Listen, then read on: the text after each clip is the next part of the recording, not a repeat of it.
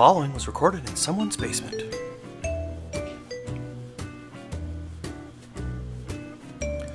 Welcome to the Pro Wrestling Outsider Show, The Pro Show! With your hosts, Kyle Joseph and Marc Cote.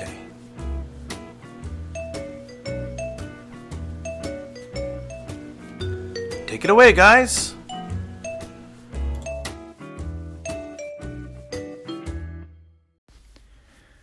What is going on, everyone? My name is Marc. Welcome to the PWO show, the Pro Wrestling Outsider Show. Uh, unfortunately, Kyle and I weren't able to get together this week once again. Kyle's actually in Montreal. Um, he's coming back today, but uh, he was a little delayed. So, on the second half of this podcast, you will hear Kyle and his thoughts on this week of wrestling. And, and guys, I, I got to do it. Hold on. This hopefully this works. Here's one of the biggest things that happened this week in wrestling.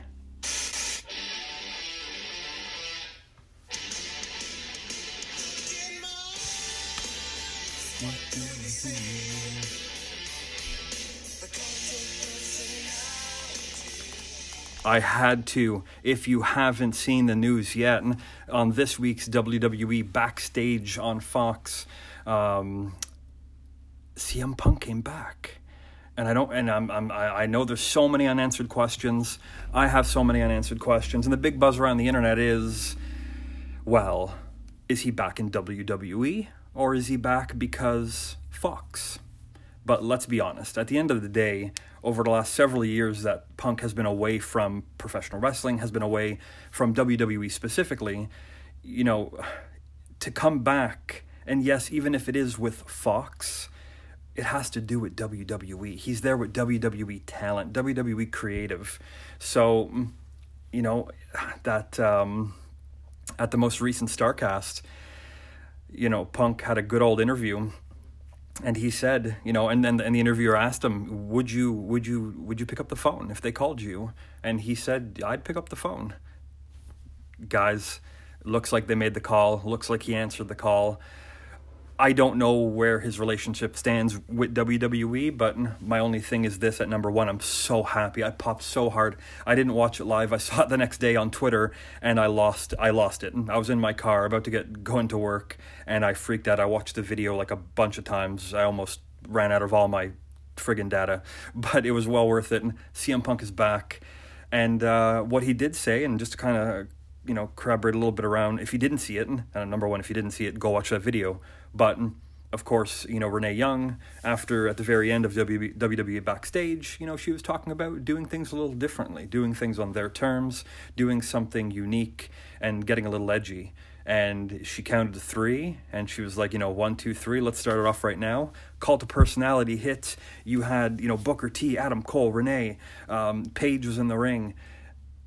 And you know you didn't think like well is that, is that punk? And then the doors open cm punk walks out and guys the biggest thing that got me was when he entered the ring and he took that big deep breath. That's what popped me really really hard. You know it i was like wow like because he's here he's doing it. You know what was going through his mind? He's finally back in. You know i know it, it sounds really lame to say back in a wwe ring but let's be honest. Wwe show on fox that was a wwe ring. So I know it's you know small details, but I'll take it. He looked at the camera and said, you know, you know, it's uh, once when they were here to ch- you know to change the questions, he's here to change the culture. Um, I might might have butchered that a little bit, but uh, and then he said, "See you next week." So clearly, CM Punk is a part of WWE backstage. I don't know if it's on a long term basis, but all we do know is next week's WWE backstage is clearly must see. I'm to watch it. I definitely encourage you guys to watch it. And, and that was the biggest thing in wrestling. But on top of that, what I kind of want to go over uh, in this past week of wrestling is, of course, we had, you know, Raw, SmackDown, and of course, this past weekend we had AEW Full Gear.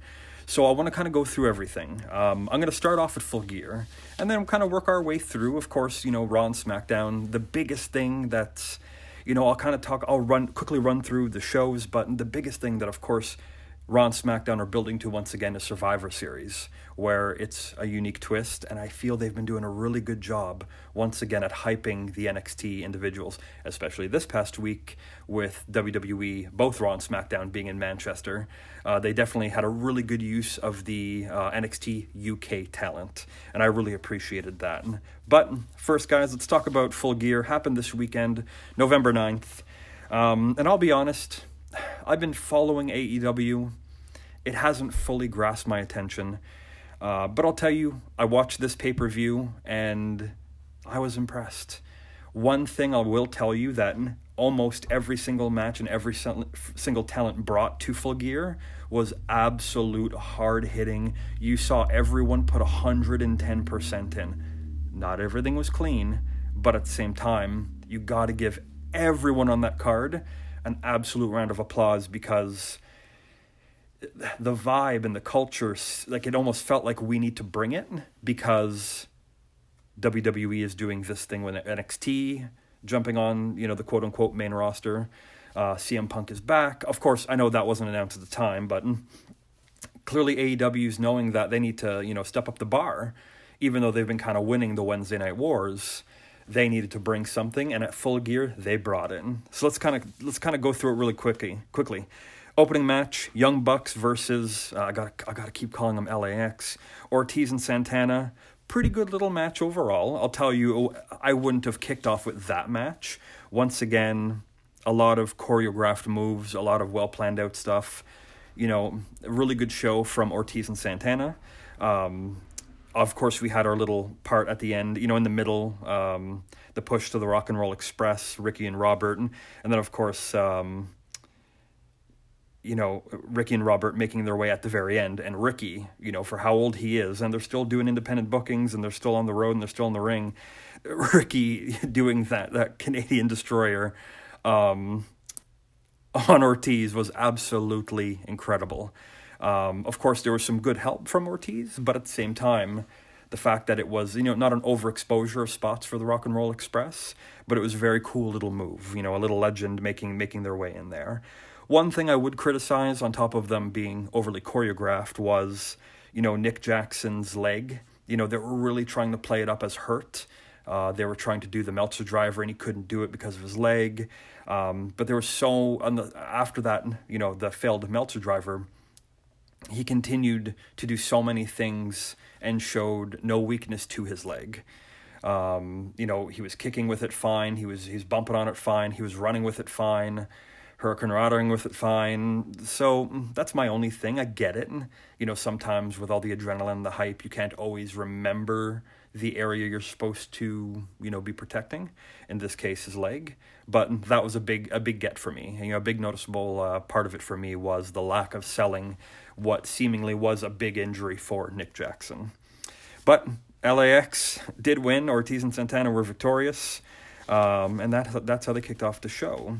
Next up, um, this match, wow, hard hitting, aggressive, and everything was Pac versus Hangman Adam Page. 18 minutes long. All I got to tell you is that those those boys brought it. That match was probably hands down Adam Page's best performance he always brings it. He always puts on a good show. However, in this case, Pac was bringing it and he brought it back. There was a lot of choreographed moves, but at the same time, a lot of it was great wrestling. Everything was hard hitting, a great use of athleticism on every end. You know, very, you know, so lots of false finishes back and forth and you know Hangman Adam Page finally getting one, getting something in the win column. Um, you know, I think, correct me if I'm wrong, guys, but I believe this was Pac's first uh, singles defeat. Um, I know they've been trying to keep track of the wins and losses um, as a tag team and as a as a personal individual. You know. Um, um, wrestler, but uh, but no, overall, great, great, great match. Told a great story, and and this one's great. Actually, I, w- I would have loved this one to kick off the show because for those who have been watching AEW, this has been building even before AEW was a thing. You know, these guys were supposed to face each other at All In, And of course, with some uh, travel issues with Pac, he wasn't able to make it. And, then uh, Hangman Adam Page put himself into the Battle Royal. That's where he became the number one contender uh, to crown, or not the number one contender, but he he claimed a spot for the match to de- against Jericho to determine the first ever AEW champion. But you know these guys have a great historied career, and and they definitely fight and they tell a good story. You know everything is very aggressive with them because you can tell it's all about each other, each of them wanting to one up the other. So they did that again that night. You know, on my notes, I literally wrote "wow" a bunch of times because everything was hard hitting, aggressive, and the continuation of a great story. Next up, this match surprised me a little bit. Shawn Spears versus Joey Janela. You know, there's levels in this game, as JR always says, and, you know, especially when you look at what Shawn Spears can do versus what Joey Janela can do. Uh, there, there was a, you know, he, Shawn Spears is definitely above the level. Um, but Joey Janela definitely did bring it. He looked a lot better in this match even though it was very hard hitting and Joey still put his body on the line and you saw a lot of gimmicks where you know like uh, the corner turnbuckle. You know, he uh, Shawn tied Janela's hair up with the white rope. The rope usually um, tag teams hold it to give themselves distance to make a proper legal tag. Um, you know, the sidewalk slam to the turnbuckle. Of course, Shawn Spears did win uh, after the 11 minutes with the help of Tully. Tully did assist with a outside pile driver from the steps. So Shawn Spears got another one under his belt, the chairman, but uh, wasn't without a little bit of conspiracy. Next up was a match that, uh, once again, I was very interested to see um, how a particular tag team would have ended up. There was a uh, you know a triple threat for the AEW Tag Team Championships. Private Party, also known as to me the Street Profits, uh, versus the Lucha Brothers with Phoenix and Pentagon, and SCU with um, Kazarian and um, Scorpio Sky. Of course, SCU did retain the belts in a grueling 13 minute brawl. I'll tell you, you know, Private Party started a little slow. I feel that Private Party is, you know, in a much lower novice level when it comes to SCU and Lucha Brothers and Phoenix, but they held their own, especially in that second half. A lot of things, a lot of kicks, a lot of maneuvers, a lot of reversals from Street Profits. I, sorry, Private Party. Uh, that one was not on purpose this time. Um, a lot of the reversals and everything else were kind of a little a little slow, a, li- a little dry, but near the end they definitely definitely picked it up and showed that they were here to play with the big boys. Um, big standout for me, Scorpio Sky. Fast, quick, strong, crisp, wrestled well, sold well. Everything about Scorp- Corp- uh, Scorpio Sky looked absolutely amazing. Um, so SCU with the win at the very end. Uh, Lucha Brothers attack SCU it looks like a little a little heel turn, trying to you know a little aggression towards losing and not being the AEW Tag Team Champions. Um, but then lights went out, and then another Pentagon was in the ring with Pentagon. Of course, you know took the real Pentagon out, and afterwards pulled off the mask. Who was it? Christopher Daniels, the fallen angel. He's back. This is really good because once again we talk about stories, we talk about builds. You know, um, not too too long ago when um, SCU specifically, um, Kazarian and Christopher Daniels, because Scorpio Sky said, I'm going to let the veterans kind of go forth in the tag team tournament uh, before crowning the champions. Pentagon and Phoenix were actually the ones that took Daniels out. So it's kind of apropos that, you know, Daniels is back and he's going to get his revenge. It looks like we're going to get a Pentagon versus Christopher Daniels match, which, to be completely honest, I ain't mad at it. That's going to be a great match. Christopher Daniels, a veteran of the game, he's going to bring it. I'm going to be very interested to see how Pentagon does. Sorry, not I, I know Pentagon will do well, but I'm interested to see how Christopher Daniels will keep up with the newer, you know, era type, high flying, hard hitting Pentagon. I think it's going to be great, um, and I'm sure we'll see that at a later date. Next up, a match. Once again, the girls were hard hitting, kind of brought the same type of path. I wasn't so much into it.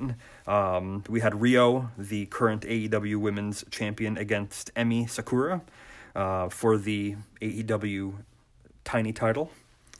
Um, yeah, it was a great match. Riho won. Riho retained as she should.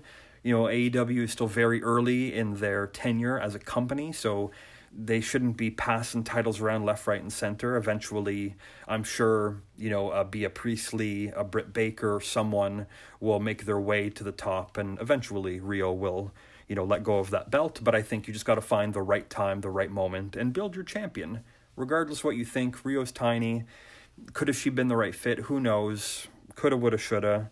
However, she is the champion, and they need to, and they're doing a good job at showcasing her as their champion. Stand by their decision, which I really respect. That one for 13 minutes long.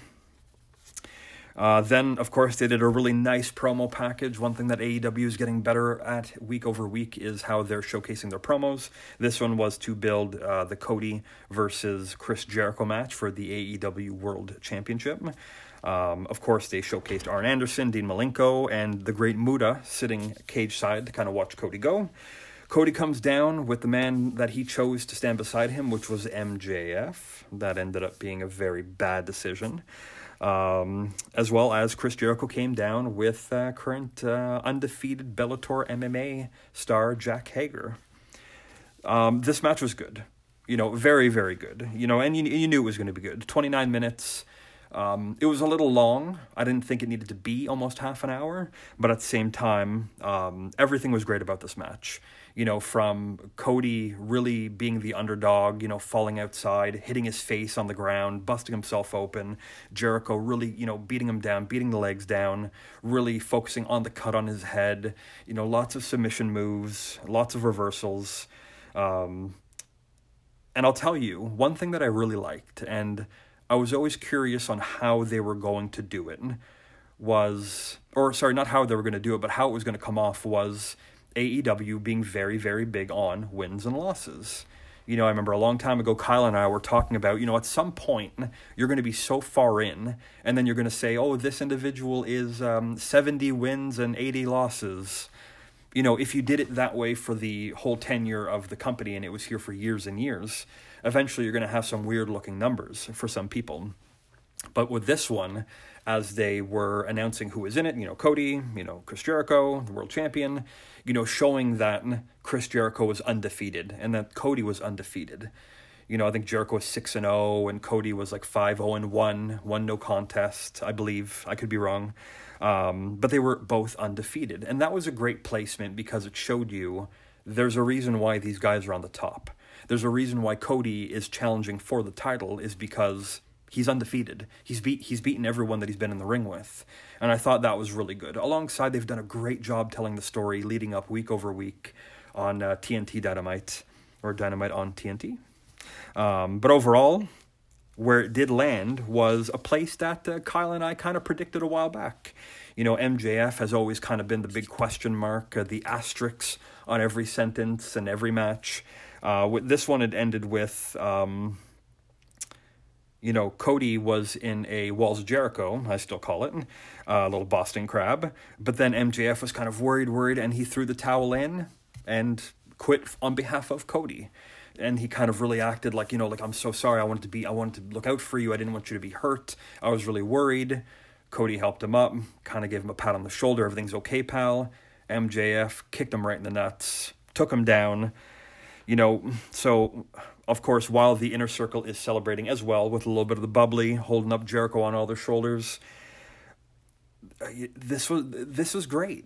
Number one, you don't need Cody doesn't need to become the champion right away, and in between, you know, the one thing you always want to do with some of your top talent, your big guys, your Kennys, your Hangman Pages, you know, your Moxleys, and, and in this case, your Codys, is you know, whenever they don't win the belt and they build their way to a title shot, and if they're not going to be the next, if they're not going to get another shot, um, what's next for them? And this is perfect. We always knew MJF was a little bit suspect. If you watched Being the Elite, for over the past year, there were times when MJF was best friends with Cody, but then when Cody wasn't around, it was that guy's an ass him and um, Brandi would fight in their house, and Brandi would be like, "I know who you are. I know what you're doing," and then he would completely, you know, you know, be completely truthful in front of Brandi, being like, "You're an idiot. You're stupid. You're dumb. You're ugly. I hate everything about this place. I hate being here."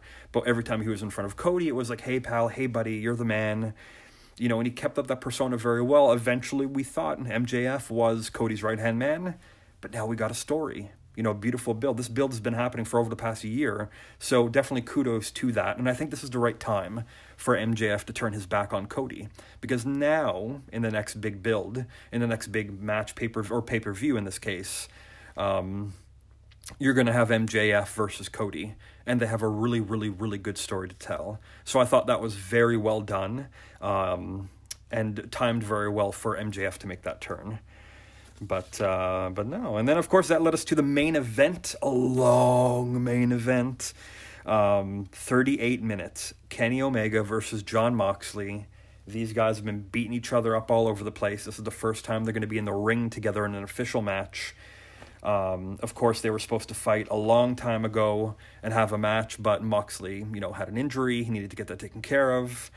Um, you know, I believe it was an All In 2, like the, the debut of AEW was when Moxley came and attacked Kenny. So once again, they have a long, you know, long, or I guess as long as long can be for the tenure of AEW, you know, a really nice long story that they've built upon.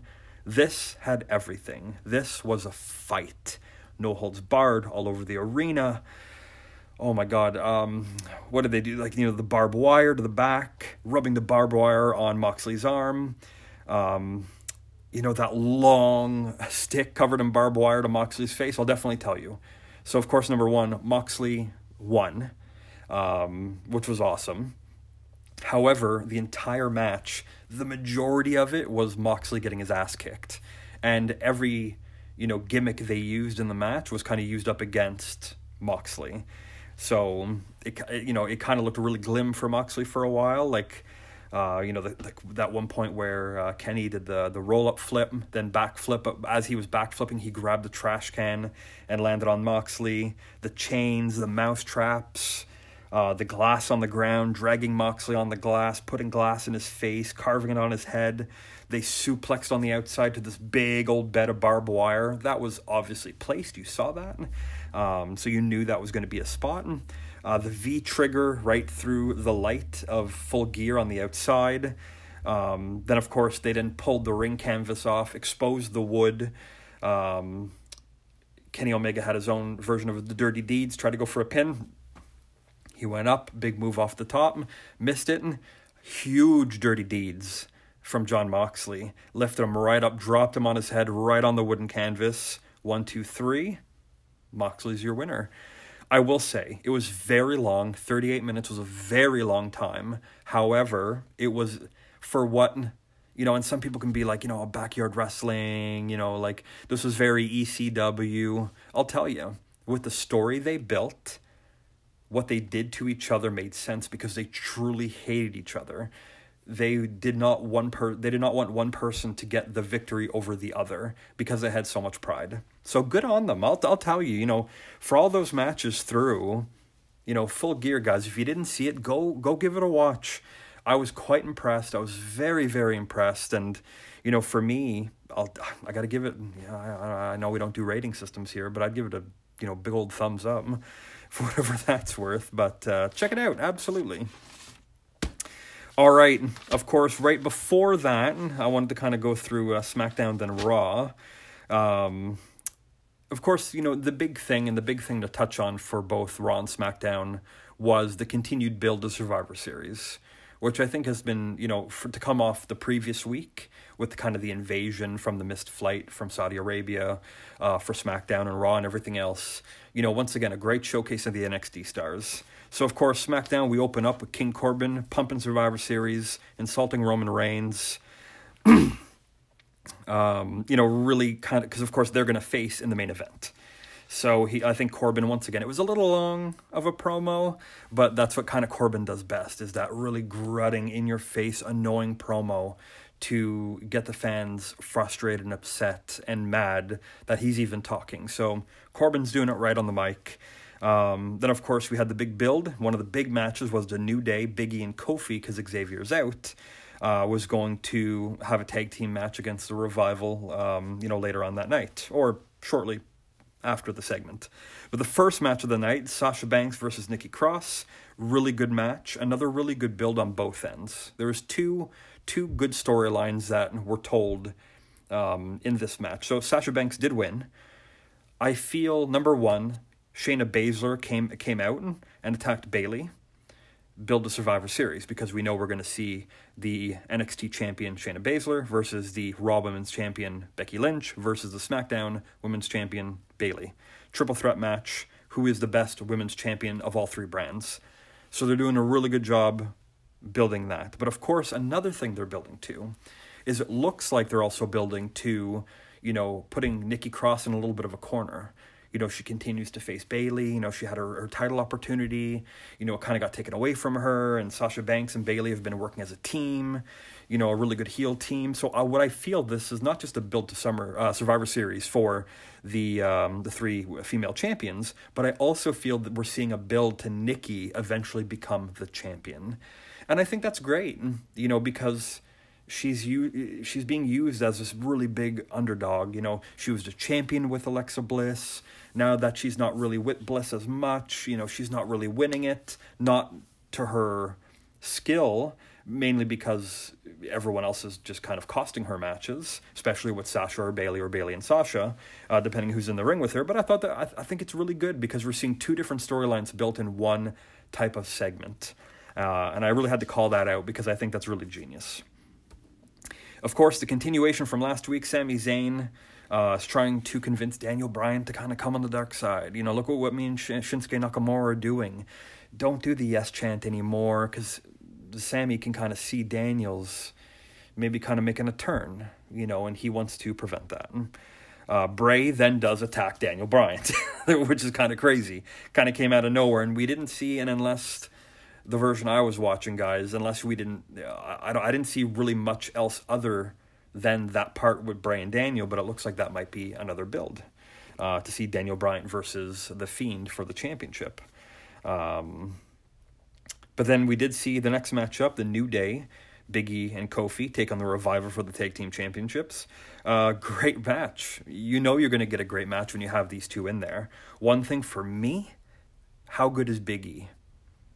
Biggie, we forget, former Intercontinental Champion, former NXT World Champion.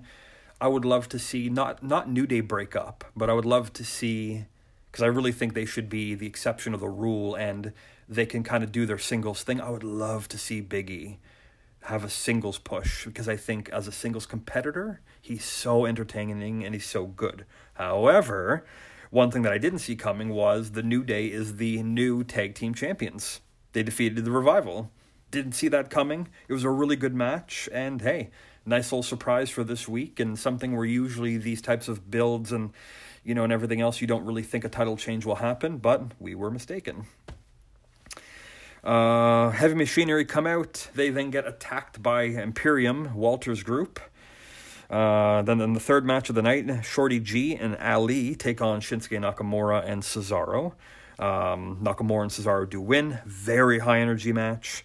Daniel Bryan does watch, kind of to continue the suspect of will he do it? Will he turn? Will he join Sami or Nakamura? Or is this a way to build, you know, Daniel Bryan to come back to the S movement and maybe challenge the Intercontinental Champion? I I know Kyle's very big on you know, try to get back to where we were when Daniel Bryan was this mega heel and doing a great job at it. But I think at this point now it's kind of a little ruined with the whole Rowan Roman attacker and everything else. I think you go full yes movement. And I think Daniel Bryan becoming the Intercontinental Champion or facing the Intercontinental Champion would be a great um, in the meantime. Tyson Fury comes out, cuts a promo, hyping his boxing match. He does have a big bo- boxing match coming up soon to defend his lineal championship. Braun Strowman comes out and they kind of respect each other. They kind of talk about maybe they should be a tag team. Maybe they should take on a really good tag team and see how, you know, us two big bastards do in the ring. B team comes out, and B team gets taken out really quickly by Braun and by a big um, right hook from Tyson Fury. So, fun little segment. It's good to see that Tyson is around more than just, you know, a cup of hot coffee for the whole uh, crown jewel thing. But uh, but we'll see. It looks like we might be getting a tag team match with uh, Tyson Fury and Braun Strowman against a team of some sorts. It'd be very interesting to see who that team could be. Then, of course, to kick off the end of SmackDown, ironically enough, I know they're only a two hour show, but in only their fourth match of the night. Roman Reigns versus King Corbin. King Corbin wins, you know, not without the help of Ziggler and Roode trying to interfere. I'll tell you one thing, guys, and I know it's not always the popular thing, but you really got to watch Corbin. Now, Roman's great. We know Roman's great in the ring, he's got it going on. But when Corbin took that month off months ago and he came back and then he won the King of the Ring and everything else, Baron Corbin is on point with his matches. Before he was very slow, a little sloppy, everything was always a flaunt. He's hard hitting, he's always captivating, he's always moving forward in his, his in his attack. You know, not just kind of like I don't know, just before I always found him a little dry, kind of sitting back a little bit and playing the, you know, the chicken shit heel, you know, if you kind of say. But now it's almost like he's he's finding a lot of success in his offense and he's not afraid to get in there and go and attack and get in your face. And as I always say, guys, the worst type of heel is the heel that's willing to get in your face and willing to fight a lot of the time and can win. Of course, in this case, interference by two of his other buddies, but Corbin once again building up. So that was SmackDown. Now we get into the last segment um, that I'll be going over today, which is Monday Night Raw on the USA Network. Once again in Manchester. Um, and as I said earlier, a great, great use of the UK talent. Opens up a Becky promo, talking about how she's the man, talking about how she's also going to be the tag team champion. Um, and of course, the first match of the night is Becky and Charlotte versus the Kabuki Warriors uh, for the um, WWE Tag Team Championships. Funny how we've seen after all this time, especially after 2018, um, where we've come with Becky and Charlotte, where essentially they're kind of best on the same page again. It was just a week or two ago where Charlotte came out saying, "I wish, I wish I can call you my best friend," and then struck Becky in the face. Now they're going for the tag team championships together doesn't make sense to me, guys. And I'm I'm really sorry. I don't know. What do you guys think? You know, for me, it's I don't know. Like I think you just you really need to define it. Is Becky and Charlotte on the same page, or are they friendly, or are they friends, or are they not? Because if, as you showed us, if they're not, they can't be going towards the tag team titles. And if anything, that's either a, a hidden storyline that I don't know what's coming, or that's just a bad use or a bad sign that your women's division for the tag team titles, your uh, tag division for the females, is uh, jeopardized and not very strong when you're just going to put two people who shouldn't be together based off how they've taught us. They've taught us that Becky and Charlotte hate each other. So I don't know. Once again, Baszler arrived, but then Becky showed up on Raw, the SmackDown champ, and attacked Baszler. Um, once again, a really good use to build to the Survivor Series uh, triple threat match. Second match of the night on Raw, uh, the OC, you know, bullies Humberto, Ricochet, uh, Randy Orton kind of comes, you know, to their defense a little bit. Um, and then that kind of turns into, oh, sorry, that wasn't the second match. That was the backstage build. The second match was Drew McIntyre versus Sin Cara. Sin Cara got wrecked. Sin Cara got destroyed. And apparently, based off the other day on social media, Sin Cara asked for his release from WWE. So maybe they promised him a build and he didn't get it or whatnot. But I don't know. I don't know. What, what do you guys think? I was never really on the Sin Cara bandwagon. Uh, I can't sit here and get mad at WWE. You know, oh, you didn't use him right. You know, you you you booked him poorly. I just I don't think Sin Cara ever really caught on. Um, especially afterwards, where apparently this isn't this isn't even the original Sin Cara. Um, this is another Sin Cara that took over the gimmick under the mask. So I don't know. Next up, R-Truth was in a two versus one handicap match versus the Bollywood Boys. That kind of turned less into a match, but more into a 24 7 title run, where, of course, in the back, Rowan looks like he wants his take at the 24 7 title. Kind of chased, beat up the boys, R-Truth, turned off the lights. Segment kind of ended at that point. Seth Rollins comes into the ring, talks, you know, cuts a really good promo talking about Triple H's challenge and what Triple H said the other week about you're either with us or against us, and you know, kind of motivated Seth to do an open challenge.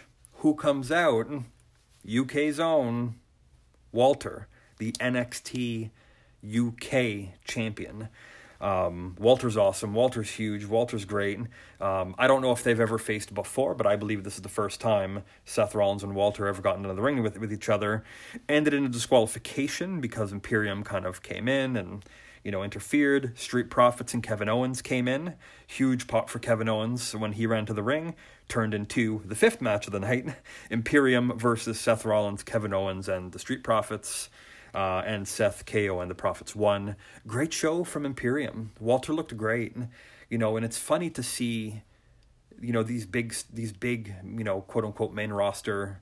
I know we got to stop saying things like that, but these main roster stars like Seth Rollins versus these NXT guys, and how a lot of the NXT people are holding their own, shows how good Seth and everyone else is. But you know, these NXT people are really, really here to stay, and I love that. Next up, sixth match of the night Andrade versus Cedric Alexander. Cedric's not on a very good run lately, getting beat week over week by Buddy Murphy, and once again this week from Andrade. Um, good little match. I think it's a filler match. Nothing too much to talk about or highlight for it, but I think they're just trying to continue to build Andrade um, into whatever's next for him. Um, and that's kind of good. I, if you don't have something specific, still get some good TV time but just have some of those easy come and easy going matches, like when Buddy faces Cedric or Andrade and Cedric or you know other individuals. So good use of time. Now the next segment, and this one. So here's the thing. So the next segment was the Lana, Rusev, Bobby Lashley stuff. Here's what I'm gonna say. For such a weird segment, which of course undoubtedly um, is going to build to Rusev versus Bobby Lashley. They are really committing to this storyline. Lana talking about you want to hear the truth. She's pregnant. She's not pregnant. You know, just Bobby comes out, attacks Rusev. They fight. And, you know, Bobby and Lana are kind of up and above. It's weird. I'm kind of looking forward to see Rusev go up against Bobby Lashley uh, but I'll tell you, I, I'm kind of interested because of how committed these three individuals are to the storyline. And I didn't think I'd be that much into it, but I'm kind of going, well, where is it going to go next? What kind of silly crap are we going to see next from these guys? Like, you know, we had the other week where Lana and Rusev were in the ring. You know, you're like, you want, want me to tell you why, Rusev, why I left you and why I can't be married to you anymore? Because you're a sex addict. You want sex in the morning, you want sex in the evening, you want sex in the car. Just all talking about the sex, but then what are we seeing Lana and Bobby do? Sex. In a hotel room having sex, in their house having sex, getting sexual massages. So it's kind of it's really weird, but at the same time, hats off to them for really committing to this crazy storyline. Um, after that, seventh seventh match of the night, we saw Rowan decimate a local talent. Um, Rowan was carrying around a cage covered with a cloth. I don't know what that is. And if it was shown, I didn't see what it was. So please tweet me at PWO Show if you guys saw exactly what that cage was, or what was in it, or what you think is in it, if you didn't see it. Uh, all right, co-main event of Raw, eighth match of the night. Another really good use of the UK talent from NXT uh, Mark Andrews, Mandrews, and Flash Morgan Webster, the former NXT UK Tag Team Champions, uh, taking on the Viking Raiders, um, the current Raw Tag Team Champions. Viking Raiders win. Great show, great match. You know, uh, you know, Mark Andrews, uh, Morgan Webster looked really, really good. Uh, of course, a big size difference in between those two, but you know, the crowd was very much behind uh, seeing Mandrews and, and Flash Morgan Webster. And I'll tell you, um, you kind of it kind of makes sense to see why Mandrews and uh, Webster were former tag team champions. They work really, really well together. You know, they mesh well together. They feel each other out well. Um, but it wasn't enough for the reigning defending Raw tag team champions, Viking Raiders. All right, main event of Raw kind of was what the big build from earlier um, in the show. Randy Orton and Ricochet and Humberto taking on the OC, which is uh, Luke Gallows, Karl Anderson, and the United States champion AJ Styles. Randy Orton, Ricochet, and Humberto win. Um, you know, really good build, especially week over week, seeing the OC bully Ricochet, especially recently, bullying Humberto, continuing to bully him backstage. AJ Styles won against Humberto at Crown Jewel after Humberto won the opportunity earlier in the evening. Um, and I'll tell you, it's it's a really good use of Humberto and Ricochet. Randy Orton, you can put the title on him tomorrow and it works, it fits. But once again, kind of like what we were talking about last week, where what do you do with this great upcoming talent? Don't rush them. Humberto, Ricochet, find good little storylines in between, build, show. You know, Humberto, I think it should be years before he's a champion because he's really young. He's like 20 years old or something like that, 20, 20, uh, 20 21 years old. Um, but don't rush these individuals too soon, especially Ricochet. Don't get me wrong, Ricochet could probably be the world champion tomorrow, but don't. Slow, steady wins the race for these guys. Um, and of course, not only did Randy and Ricochet and Humberto win, but Humberto pinned the U.S. champion, AJ Styles. So that's a really good way to kind of continue the already built feud between AJ and Humberto and gives Humberto probably good grounds to uh, get another shot at the United States Championship, where I hope he does not win. Um, I don't know, just putting young talent, up and coming talent, popping a title on them too soon, to me, it's a little much. I don't know, but uh, but yeah. So that was it, guys. That was this week in wrestling for AEW Full Gear, uh, SmackDown on Fox, and Raw on the USA Network. Uh, of course, at the beginning of the show, I'm going to bring it up one more time before we clo- before I close it off and pass it over to Kyle. CM Punk, you know, I'm very excited that he's back. Um, and one thing as well I want to bring up is, and I brought it up last week as well, is if you have not um, given a listen yet, After the Bell with Corey Graves, the first official WWE podcast, Corey Graves is killing it, and he's really being candid. He's got great guests, but he's not afraid. And what I love about Corey Graves, especially, is he's not sitting there criticizing. He's actually being very open to suggest an alternate way of doing things. And I really feel that that's the best way to captivate, especially with someone inside, a former wrestler, you know, current, you know, lead commentator on SmackDown, like Corey Graves is. He's privy to a lot of information, and he's not afraid to talk about a lot of it. And, you know, even this week, um, just a little snippet of it, and he was talking about how now that NXT, Raw, and SmackDown are kind of like three individual brands of same worth and value, there's no longer that below and main roster, even though we kind of still use those terms in certain ways. You know, talking about how let's, you know, maybe Survivor Series could have been better where maybe there's only one women's champion. And maybe Bayley, Becky, and Baszler, the three Bs, um, maybe they face for the, the one women's championship. Maybe you know, the North American champion, um, the Intercontinental champion, the United States champion face off in a triple threat to become one champion. And, you know, make it almost more interesting because, you know, Corey was talking about the reason why he suggested that was because he feels there's way too many titles in WWE. This is a great opportunity to lower that amount, but plus two, whenever big events come up with few titles, facing for a championship will mean more you know? Um, and, and, so definitely hey i thought that was a really cool idea and he wasn't sitting here going well it's my idea and my idea is better they should do this. It was simply a suggestion. He's pumped he's hyped for survivor series but this is how he feels he would like to see it different so uh, th- those are the types of things Corey Graves is really spitting out and putting out there with great interviews. Roman Reigns, Seth Rollins, uh, Triple H, the list goes on. So I definitely say if you haven't, definitely plugging it out and check it out um, because I think you guys would enjoy it. Definitely. All right, guys, that's it for me. I'm 43 minutes in myself. I've rambled, I've talked a lot. Thanks for listening to me. Uh, Kyle, I'm going to you know reach out for the hot tag and tag it over to you in just a quick second. Hold on. Let me go. There we go. Kyle, you are in hot tag. Go.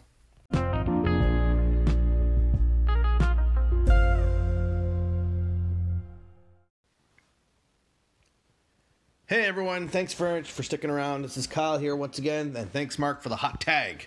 So here we go. Apologize once again for not being able to get together with Mark. Uh, late train ride in, uh, back from Montreal, just is the way it is. So, uh, but next week, Mark and I are set to go Uh, we will talk Survivor Series previews. Uh, plus, uh, I will bring everybody up to speed on the next uh, C4 show that's taking place. Uh, I apologize, not the next C4 show, the next Loot 07 show. Uh, will be my first time going, so I will break down a little bit of the information on that on next week's episode.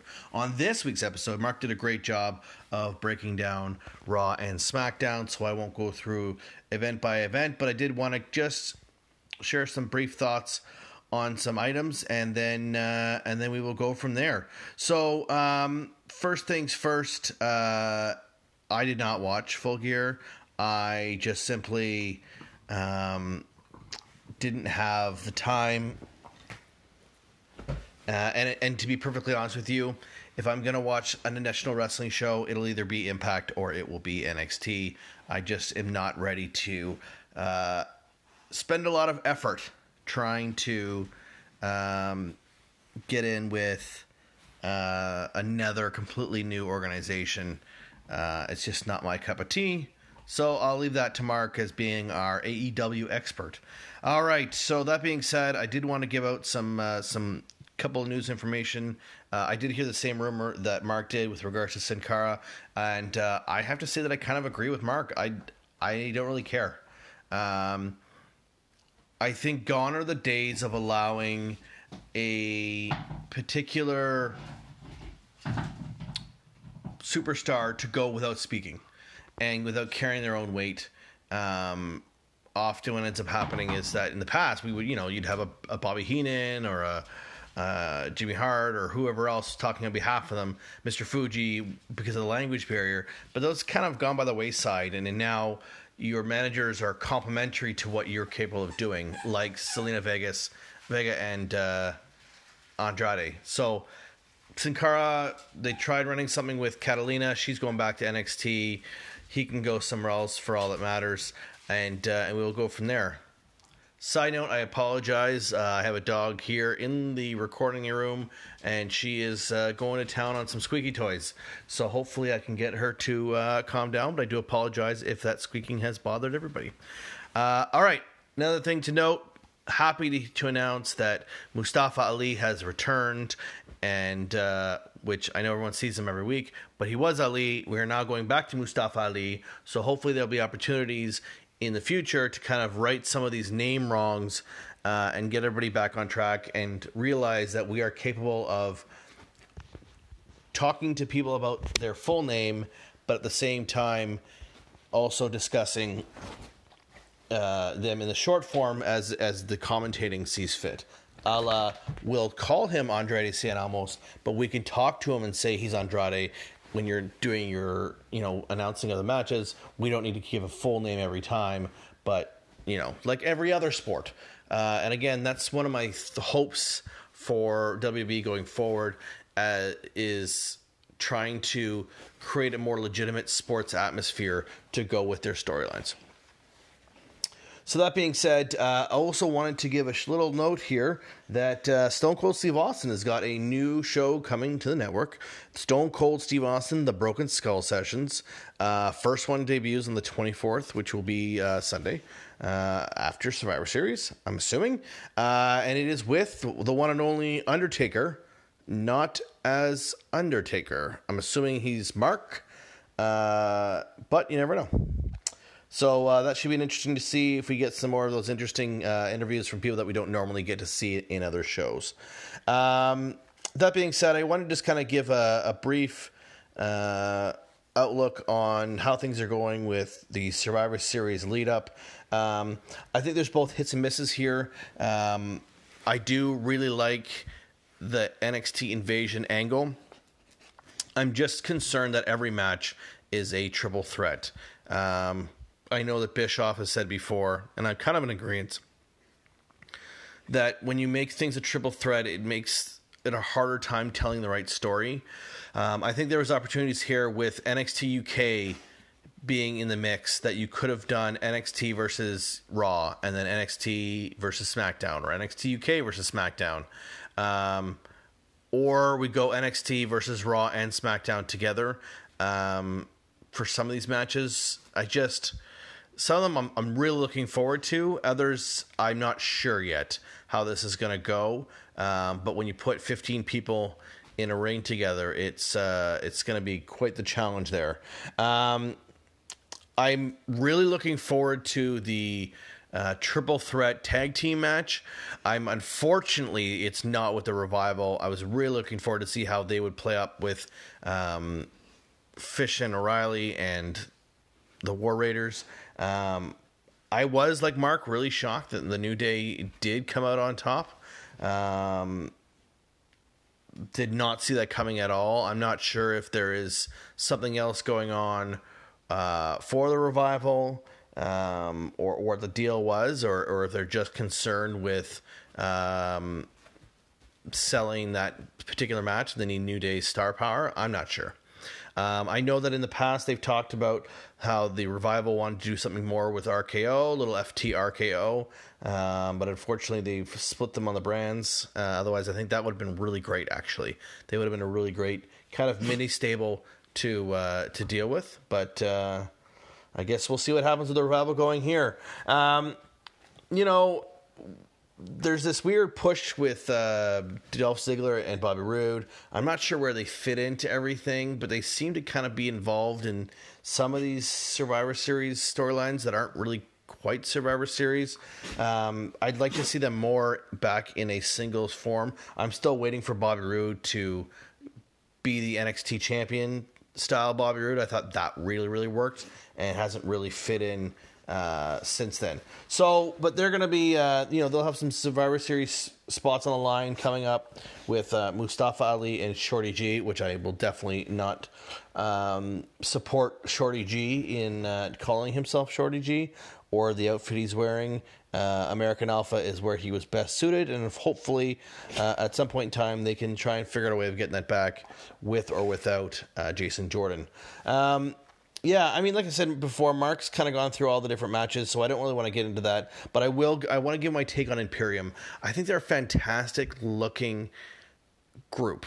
I don't know if you call them stables anymore or teams or whatever you want to call them, but they really fit. And I know I was reading a little bit of controversy, not specifically with them, but with some of the fans reacting to them, um, and some people giving Imperium the you know Nazi salutes and things like that, and I, I like that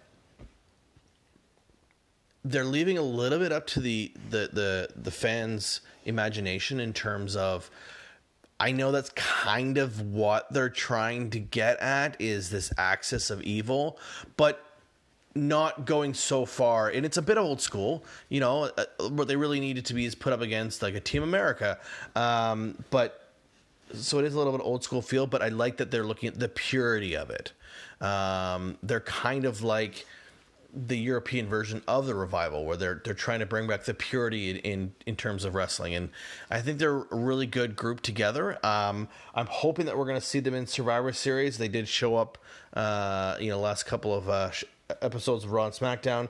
So hopefully there is something there. Walter's a pretty daunting individual, uh, and he's an exciting one to watch. So hopefully there'll be opportunities there uh, to get more out of them.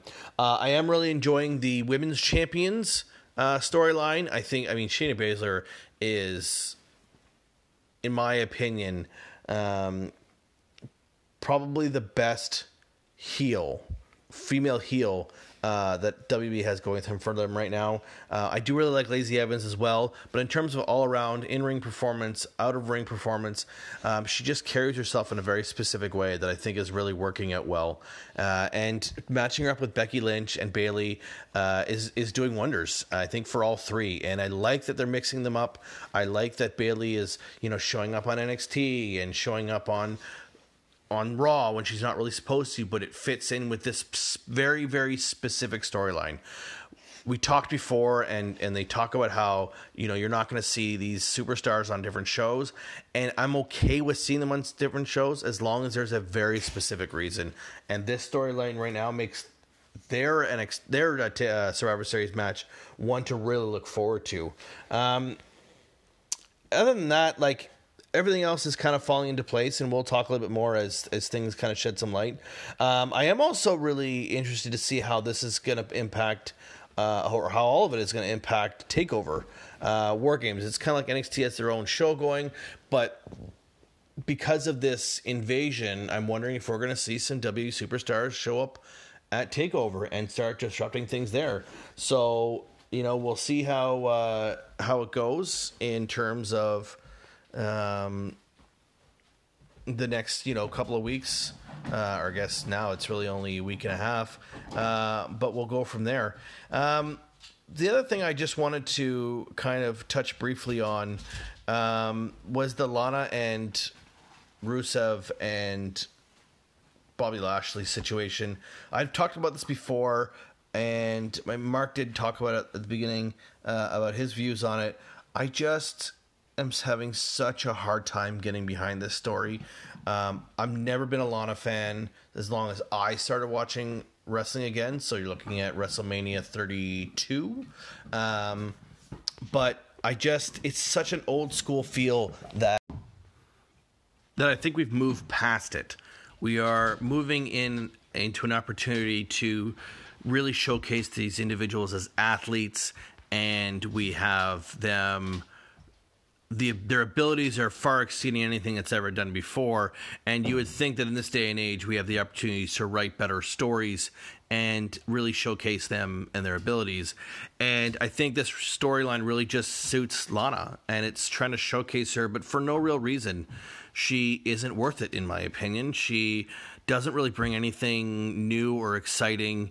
Um, she's to, to be blunt she's just annoying her voice is annoying, her image is annoying, everything about her is annoying. And I think that this really takes away from Bobby and Rusev as being premier athletes within the organization and what they can really do. Um, you know, I think they really have an opportunity here to bring back, if anything, let's bring back Rusev Day. You know, we still have Aiden English around, and I think there's an opportunity there to uh, to maybe bring him back and, and reignite it because I don't think outside of Rusev being the pure heel, uh, competing with John Cena, I don't think we've really seen him in a really great environment. You know, without being Rusev Day, which was um, really more for the. Um, that was something that was really brought on by the fans, kind of like Becky Lynch, right? We, the fans created this buzz, and WB finally went with it. But uh, unfortunately, now we're just stuck in this stupid sex addict, I'm pregnant, I'm not really pregnant um, situation. So I'm tired of it. Let's move on. There's better stuff out there. Um, I don't want to really take any more time. I think that there's opportunities next week to talk a lot more as we get closer to. Um, Survivor Series. So I will leave it there, folks. Um, once again, make sure you check out Full Gear, Full Gear at um, Mark's recommendation. I did want to quickly touch base on Mark's story at the top of the show. CM Punk appearing on W Backstage. I am in a holding pattern. I I don't necessarily see all the hype that is CM Punk, but at the same time, I haven't really been around watching this version of wrestling with CM Punk, so I will hold off on my opinions of him.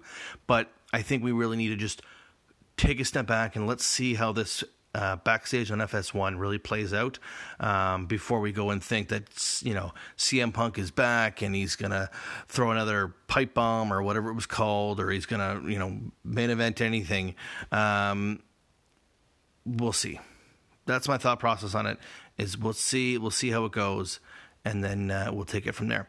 So once again, my name is Kyle. Thanks so much. Thank you again for listening to myself and Mark, who was there in the first half of the show, and uh, we will check you all next week with our Luto Seven and Survivor Series preview show. Thanks again, everyone, and have yourselves a good night.